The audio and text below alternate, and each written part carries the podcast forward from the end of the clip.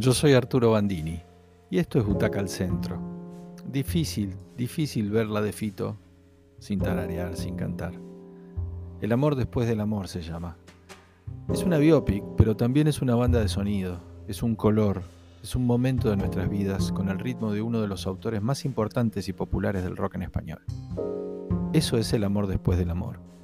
Siempre decimos que es clave en una biopic el periodo de tiempo que se elige para contar una vida desde dónde hasta dónde vamos a llevar a los espectadores y qué mecanismos de flashbacks, porque siempre tenemos que salir de algún lado, vamos a utilizar, con qué objetivos y para producir qué efectos en la historia. En esta miniserie de ocho capítulos que estrenó Netflix en estos días, de gran duración, esas decisiones están todas bien tomadas. Vamos a recorrer de la mano de Fito Páez, todo el proyecto contó con él, su infancia, su viaje a Buenos Aires dejando Rosario, y el concierto más importante, que va a ser el punto culmine de ese desembarco, que fue su primer estadio grande, su primer Vélez, para presentar ese disco emblemático que es El amor después del amor, que da también origen al título de la miniserie. Si el periodo de tiempo que se nos va a contar eh, es lo primordial de esa vida del artista está bien elegido, todo debería fluir bien, y en este caso lo hace. Cada capítulo tiene los condimentos necesarios para que la, narración fluya muy bien. No se enrosque en temas innecesarios y, no, y nos entregue una historia amable en capítulos bien contados. Vamos a decir una cosa, lo más maravilloso de esta serie y que realmente deja sin aliento es el casting. Es espectacular porque si bien no es necesario a los fines de contar que los personajes se parezcan demasiado a los de la vida real, o sea, puede darse el caso que no y está todo bien. En este caso funciona tan bien que sean muy parecidos que nos meten en una capa distinta como espectadores. Es decir, por momentos pensamos que estamos viendo un documental y no una ficción, basada en hechos reales. Al menos en los hechos, tal cual uno los recuerda o elige recordarlo uno de sus protagonistas.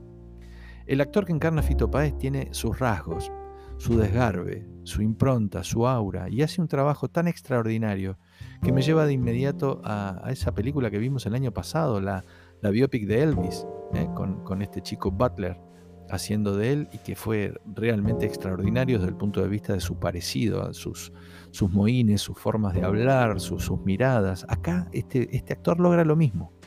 Pero también está muy bien la actriz que hace de Fabi Cantilo, muy importante en la vida del protagonista, apenas él llega a Buenos Aires. Esto está contado y narrado por él. Baglietto, Greenbank, aunque sin nombrarlo, y la mayoría. Hay dos que sobresalen, Andy Chango interpretando a Charlie García y Julián Cartoon haciendo al flaco Espineta. Son, son dos hallazgos esas dos creaciones. Están muy bien caracterizados, pero sobre todo está bien el carácter de los personajes, en sus maneras, en sus cadencias. Los episodios centrales de la vida del músico, aquellos que marcaron su personalidad arriba y abajo del escenario, son esos comienzos en Rosario en el final de la dictadura, cuando los pelos largos y la música eran cosa de valientes, su llegada a Buenos Aires con la trova rosarina, yo recuerdo, eh, como si fuera hoy haberlos visto en el Club por venir, supongo que en el año 81, eh, empezar a codearse con los grandes a puro talento, las discográficas, los managers, el amor, los excesos. Todo contado desde la mirada del propio Páez, que puede ser tan heroica como la memoria de cualquiera de nosotros cuando nos acordamos de nuestra propia juventud o de nuestra adolescencia. No hay que hacerle un cargo por eso. La banda de sonido es un capítulo aparte y muy central porque es potente, la elección de los temas acá es central, pero no es tan invasiva, aunque hay momentos del musical que me recuerdan a alguna película de Sandro. No es el actor el que canta esas canciones, pero tampoco es Fito, lo cual le da un ingrediente muy interesante. Hay alguien que canta como Fito que escucharon y que es el que le puso voz a estas recreaciones. Y, está bueno porque no hay que recurrir, a las grabaciones originales, sino que se las puede recrear de una manera amorosa y muy bien hecha. Todo lo demás está muy bien.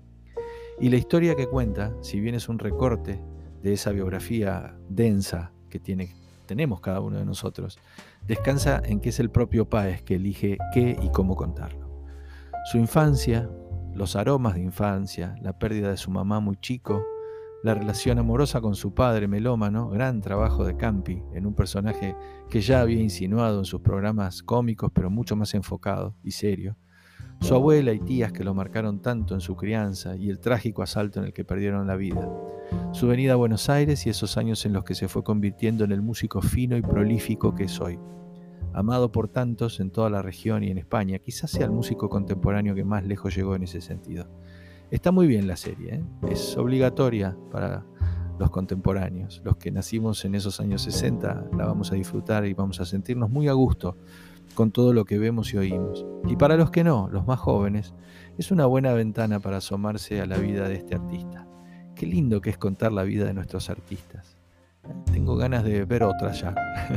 ojalá, ojalá se haga. Eh, el amor después del amor eh, es una serie para Butaca al Centro de ocho butacas muy bien puesta. Que la disfruten.